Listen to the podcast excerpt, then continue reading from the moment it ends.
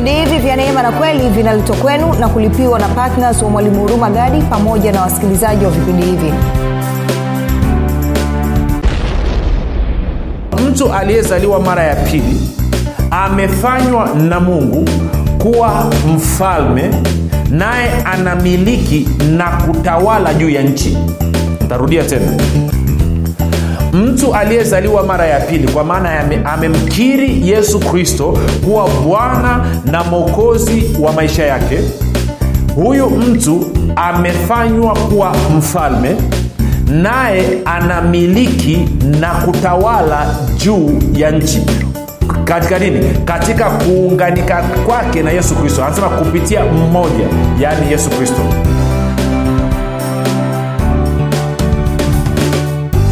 popote pale ulipo rafiki ninakukaribisha katika mafundisho ya neema na kweli. Jina langu naitwa huruma gadi na nina furaha kwamba umeweza kuungana nami ili kuweza kuangalia na kusikiliza kile ambacho mungu anataka kusema nasi.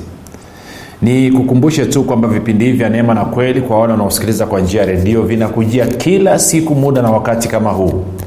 Na kwa wale ambao wanatumia facebook ama youtube basi mafundisho haya yanakuwa posted kila siku Uh, vipindi vya neema na kweli vipindi ambavyo vimetengenezwa makususi kwa ajili ya kujenga imani yako wewe unayenisikiliza ili uweze kukua na kufika katika cheo cha kimo cha utimilifu wa kristo.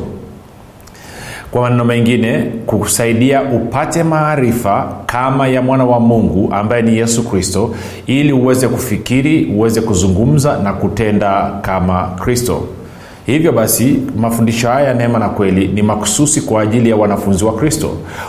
Wakristo wa wamekuwa wanafunzi wa musa kwa miaka mingi na ndio maana wamekuwa hawapati matokeo ambayo bibilia inasema na ni lengo basi la vipindi hivi vya neema na kweli mafundisho haya ya neema na kweli kukusaidia wewe kuweza kubadilisha kufikiri kwako kuweza kubadilisha utendaji wako na mwenendo wako wa kila siku na kutoa katika kuenenda katika mwili na kuenenda katika roho.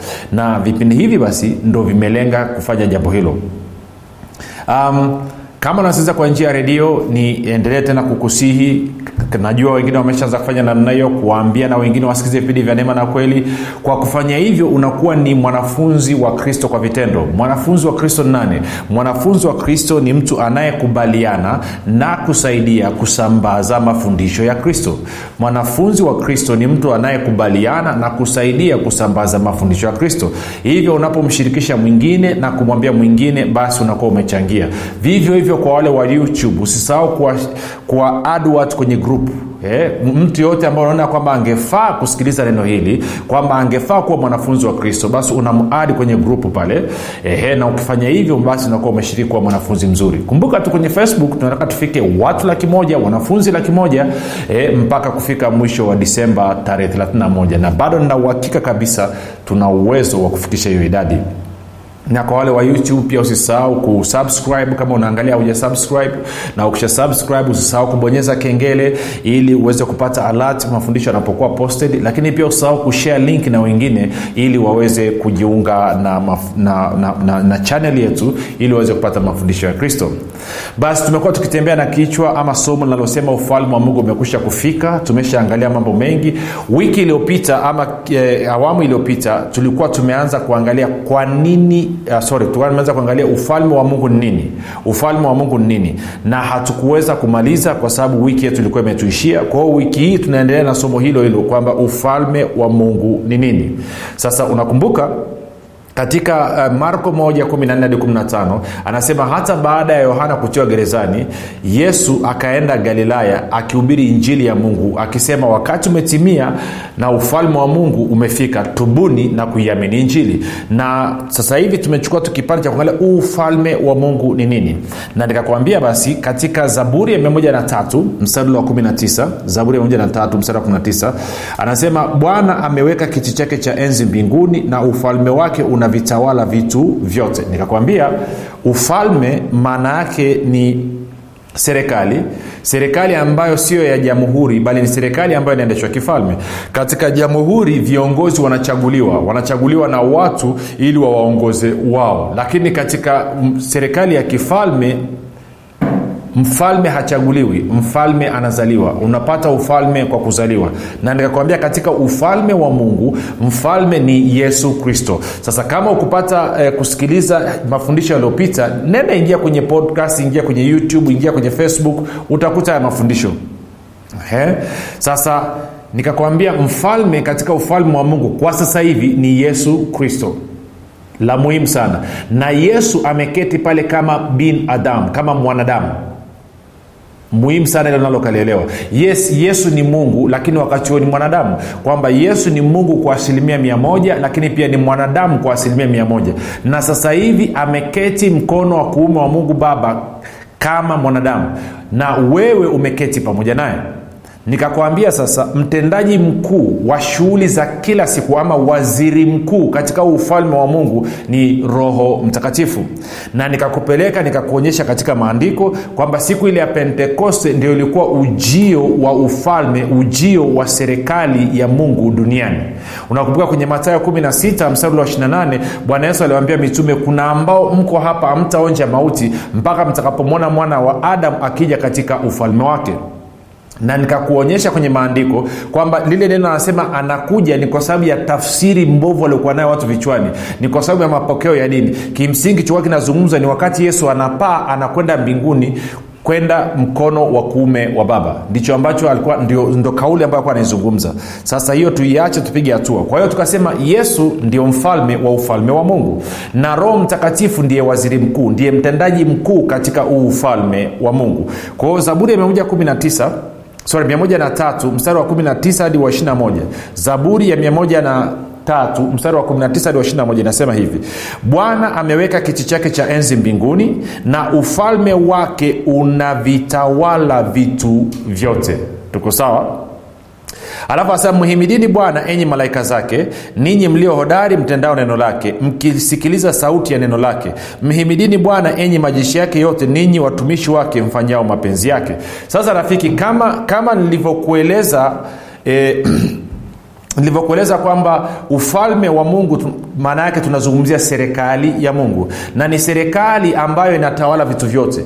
Nikakwambia katika matayo 28 mstari ule wa 18 bwana yesu anakuja kwa wanafunzi wake. Anasema nimepewa mamlaka yote mbinguni na duniani. Basi enendeni. Ukiongeza na wazo la kwenye wafilipi mlango wa pili mstari wa 9 hadi wa 11 utapata picha kwamba yesu kristo ana mamlaka yote mbinguni duniani pamoja na kuzimu shimoni. Kwa maneno mengine hakuna eneo lolote katika uumbaji wa mungu ambao mamlaka ya yesu kristo mamlaka ya ufalme wake haifiki. Tuko sawasawa mpaka hapa rafiki? Okay.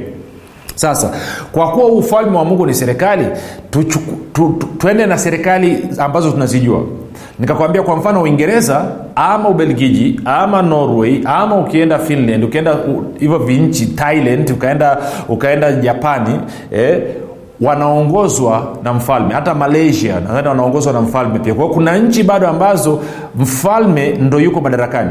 Una saudi arabia wanaongozwa na mfalme.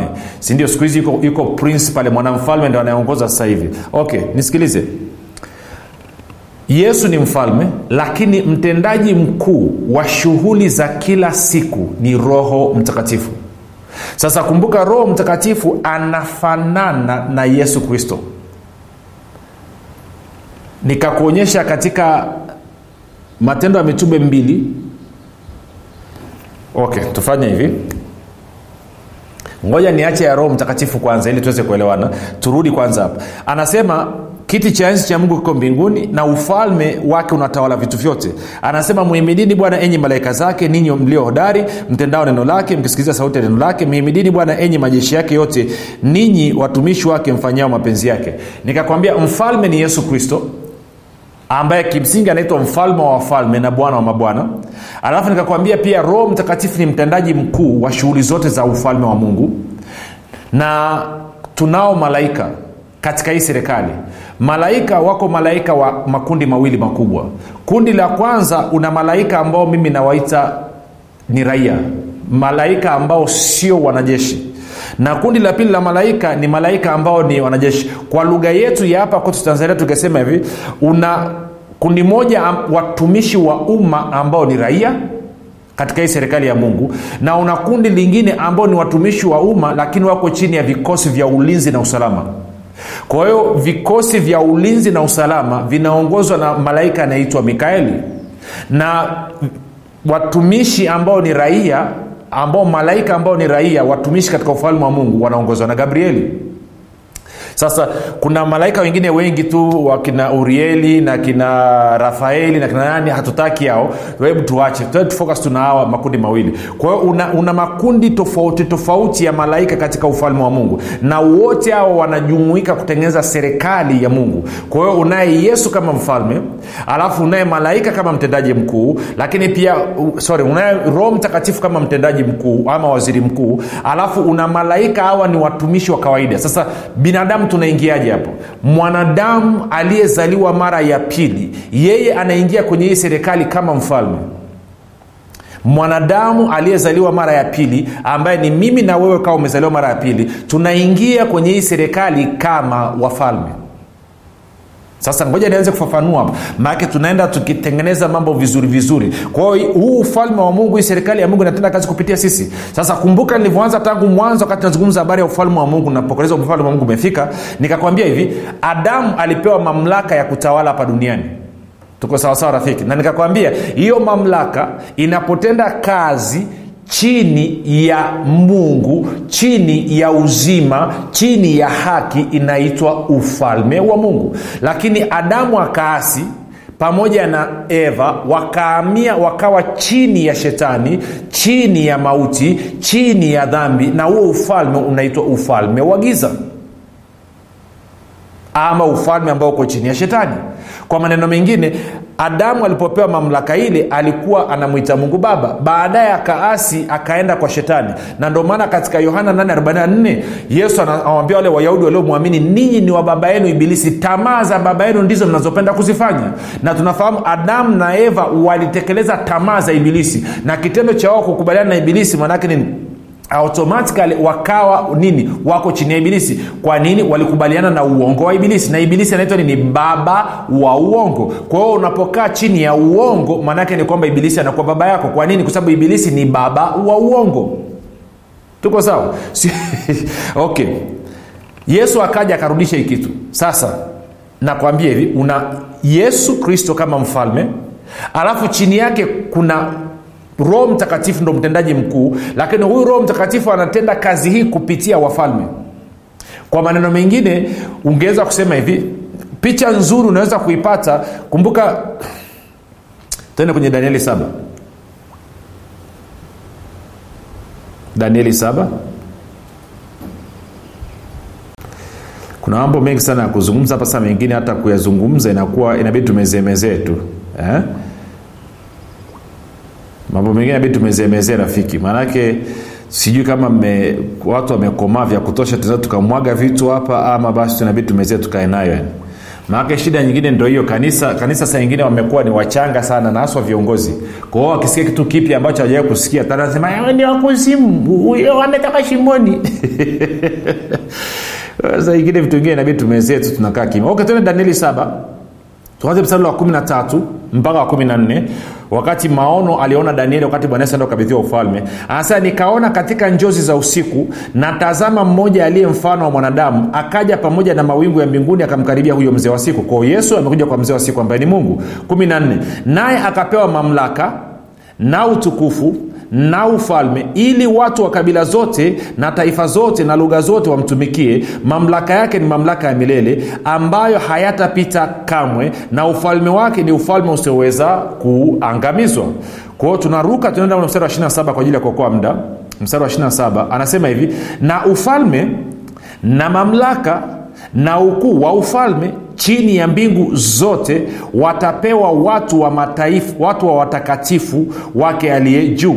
Ufalme wake ni ufalme wa milele na wote wenye mamlaka watamtumikia na kumtii. Kwa hiyo anasema hivi kwamba huu ufalme wa mungu ambaye kiongozi mkuu, kiongozi mkuu ni yesu kristo ama mfalme ni yesu kristo na mtendaji mkuu katika ufalme ni roho mtakatifu anatenda kazi akishirikiana nani akishirikiana na wafalme na hawa wafalme ni wakina nani? Ni mimi na wewe tuliozaliwa mara ya pili. Kwa anasema ule mstari wa 27 angalia anasema na ufalme na mamlaka moja nikaangalia kwanza kwenye lugha ya kiingereza. Maanake sengine kiswahili na inakuwa ndivyo sivyo. Wakimoja tuone anasema nkjv lugha ya kiingereza anasema then the kingdom and dominion and the greatness of the kingdoms under the whole earth. Okay kwenye tafsiri ya neno anasema hivi ndipo ufalme mamlaka na ukuu wa falme amepatia vizuri chini ya mbingu yote utakabidhiwa kwa watakatifu utakabidhiwa kwa watakatifu watu wa yeye aliye juu sana. Ufalme wake utakuwa ufalme wa milele nao watatawala nao watawala sio wata nao watawala wote watamwabudu na kumtii yeye kwa hiyo anasema watakatifu walioko chini ya mbingu wanapewa mamlaka. Wanapewa nini?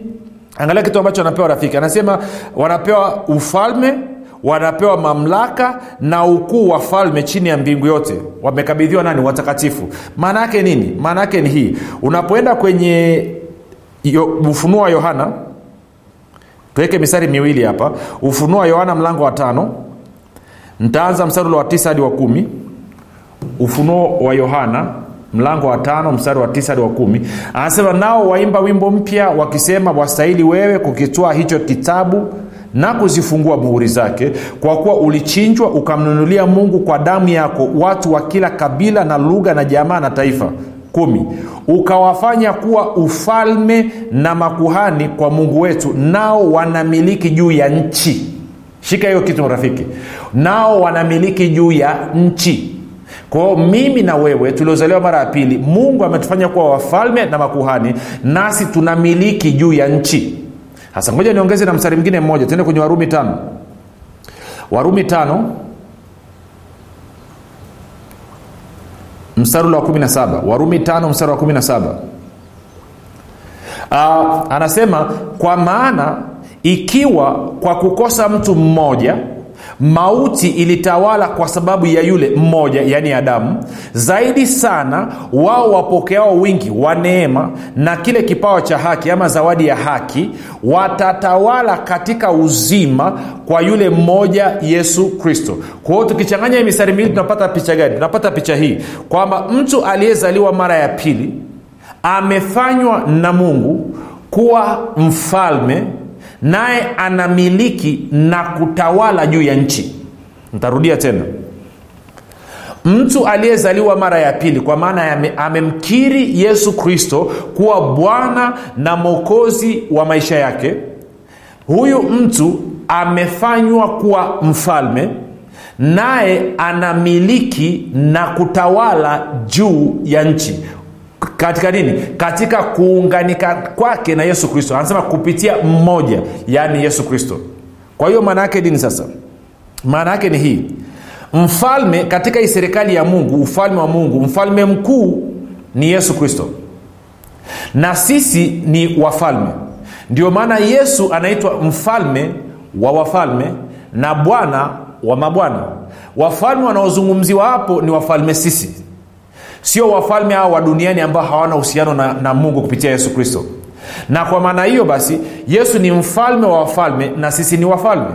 Yesu ni bwana wa mabwana na sisi ni mabwana.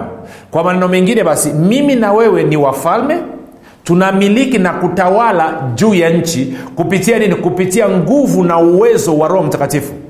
Na ndio maana basi siku ile ya pentekoste siku ile ya pentekoste bwana yesu alipotukuzwa akaketi mkono wa kuume wa mungu ukisoma matendo ya mitume 2 mstari wa 32 33 akamwaga roho mtakatifu duniani. Roho mtakatifu akaja. Mstari ule wa 34 anasema amekuja ili kuhakikisha adui wote wa yesu kristo wanawekwa chini ya miguu yake na kuhakikisha kwamba dunia nzima inatambua ya kuwa yesu ni kristo na bwana kwamba yesu ni mwana wa mungu lakini pia ni bwana juu ya wote wenye mwili. Na anafanya kazi hiyo roho mtakatifu kupitia mimi na wewe ambao tumekuwa wafalme ambao tunamiliki na kutawala juu ya nchi. Kwao ufalme wangu mimi na ufalme wako wewe unatenda kazi chini ya mfalme mkuu yesu kristo. Sasa wasaidizi wetu sisi katika utekelezaji wa kazi hii ya ufalme ni malaika. Na ndio maana ukisoma kwenye twende kwenye waibrania mlango wa kwanza waibrania mlango wa kwanza mstari ule wa kumi na tatu hadi kumi na nne. Waibrania mlango wa kwanza mstari wa kumi na tatu hadi kumi na nne. Anasema hivi je yuko malaika aliyemwambia wakati wowote uketi mkono wangu wa kuume nafasi ya mamlaka hata nitakapoweka adui zako chini ya nyayo zako?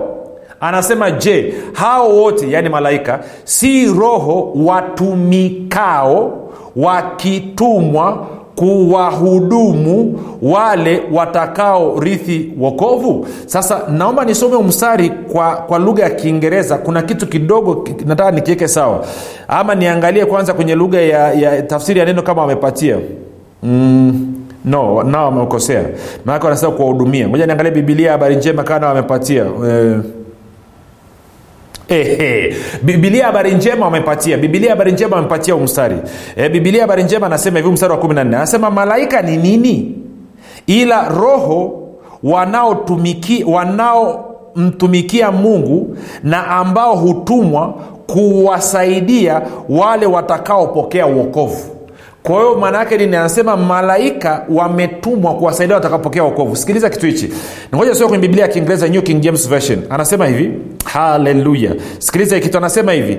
Are they not all ministering spirits sent forth to minister for those who will inherit salvation? Sasa kwa wale wanaosikia lugha ya kiingereza sikiliza anachosema. Anasema to minister for not to, minister to. Kwa hiyo tafsiri sahili takiwa nini? Kwamba malaika ni watumishi waliowekwa kwenda kutumika kwa niaba ya waliorithi wokovu. Maanaake ni kwamba jambo ambalo mimi nitakiwa nilifanye lakini malaika anakwenda kufanya kwa niaba yangu. Sasa nisikilize vizuri. Hajasema malaika kazi yao ni kutusaidia kuosha sufuria.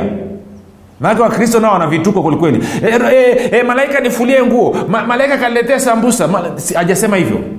Anasema malaika wametumwa wanatenda kazi chini ya mtakatifu ambaye ni wewe hapo. Kumbuka wewe umekuwa mfalme unamiliki na kutawala juu ya nchi. Roho mtakatifu yuko ndani mwako. Roho mtakatifu kumbuka anafanana exactly na yesu kristo na ndio maana wewe umeunganika umekuwa kitu kimoja na yesu kristo. Kwa roho mtakatifu kupitia wewe ambaye ni mfalme wewe ambaye unamiliki na kutawala juu ya nchi anatenda kazi akisaidiwa ama tukisaidiwa na malaika. Ndio maana kuna kazi nyingine tunawakabidhi malaika wafanye.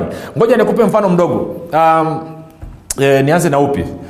Maake mifano iko mingi. Miaka miaka mingi iliyopita way back mwaka elfu mbili na kumi nilikuwa nahudumia mtu ana mapepo na mapepo yamemkamata ya kwa muda mrefu majini majini yenyewe adai ametoka zanzibar. Huwa siongee na majini usiongee na majini. Ni maongo tu awezi kueleza ukweli wowote anakupotezea muda. Nakumbuka nikaagiza malaika malaika wakaanza kushughulika nao na, of course nilikuwa na enjoy niko mchanga kiroa wakati huo. Kwao nikaanza kuamuru mapepo yaruke kichura yakaanza kuruka kichura kupitia huyu mtu. Nikaamuru wachapwe viboko wakachapwa viboko akawa wanapiga hiyo na kadhalika. Malaika wanasaidia katika zoezi. Lakini baadaye ikawa imenielemea nikamwingiza huyu mtu chumbani nikasema malaika huyu mtu asitoke humu chumbani mpaka haya mapepo yote yametoka. Katika jina la yesu kristo naamuru mapepo yote kumwachilia huyu ndugu. Nikarudishia nika mlango akakaa ilikuwa saa, saa moja jioni. Yule ndugu amekaa saa sita usiku mapepo yote akawa amechomoka nilichukua muda mrefu yes nilikuwa ni mchanga bado ndo naanza kwenye utumishi. Siku hizi ngoma tunaipiga dakika tatu tu natuhitaji kupiga siku nzima na pepo. Chini ya dakika tatu mtu amekuwa clear. Kwa malaika wa kazi yao ni kuhudumu kwa niaba ya wale waliorithi wokovu. Wakina nani? Mimi na wewe ambao tumekuwa wafalme tunamiliki na kutawala juu ya nchi. Kwa hiyo wewe ni mfalme miliki na kutawala. Dhibiti maeneo yote ya maisha yako na muda umetuishia rafiki. Sasa ni kuache na swali. Hebu niambie nini mtizamo wako baada ya kujua kuwa wewe ni mfalme unamiliki na kutawala juu ya nchi? Nini mtizamo wako baada ya kujua kuwa wewe ni mfalme unamiliki na kutawala juu ya nchi? Niandikie nataka kusikia maoni yako nataka kusikia maoni yako. Tuko sawasawa rafiki unafahamu kwamba imani ni mtumishi asiyeshindwa? Unafahamu kuwa pasipo imani haiwezekani bali palipo imani yote yanawezekana. Zaidi ya yote unafahamu kuwa ni kwa kutumia imani tu ndio unaweza kuizima mishali yote yenye moto ya shetani. Majibu ya maswali yote haya utayapata ndani ya kitabu cha imani makini kilichoandikwa na mwalimu huruma gadi. Watu wengi waliosoma kitabu hiki cha imani makini wamepata majibu yao katika maeneo mbalimbali ambayo yalikuwa yakiwatatiza kama eneo la afya ulinzi uchumi na kadhalika. Na wengine walikuwa wanaona imani ni jambo gumu haliwezekani. Wameweza kuitumia imani yao na kupata majibu kiurahisi kabisa. Unasubiri nini? Kwa nini uendelee kuteswa na ibilisi? Piga simu sasa kupata kitabu cha imani makini. 7645242 au 6735242 au 7895242 nitarudia 7645242 au 6735242 au 7895242 ndiyo imani makini siri ya ulinzi ushindi na mafanikio.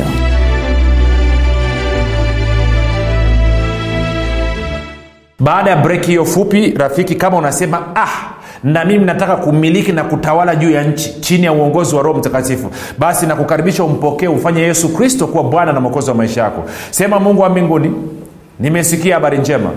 Natambua na kuamini kuwa yesu ni mwanao. Nakiri kwa kinywa changu kuwa yesu alikufa msalabani aondoe dhambi zangu kisha akafufuka mimi niwe mwenye haki. Tena nakiri kuwa yesu ni bwana. Bwana yesu karibu katika maisha yangu uwe bwana na mwokozi na mponyaji mstawishaji na mwezeshaji wa maisha yangu. Asante kwa maana mimi sasa ni mwana wa mungu. Rafika umefanya maombi mafupi na kupa ongera karibu katika familia ya mungu. Tuandikie tujulishe mahali ulipo tufurahi pamoja na wewe. Bibilia inasema mmoja akiokoka mmoja anapozaliwa mara ya pili mbinguni wanafanya sherehe. Sasa kwa nini unataka kufanya sherehe? Wewe tunawa mbinguni bila kutushirikisha sisi. Tuandikie tujue. Tukusaidie na kusimama katika maombi pia. Basi mpaka hapo tumefika mwisho. Nataka tuujue kwamba yesu yuko pamoja na wewe. Simama imara usikose kusikiliza hapo kesho. Jina langu naitwa huruma gadi na yesu ni kristo na bwana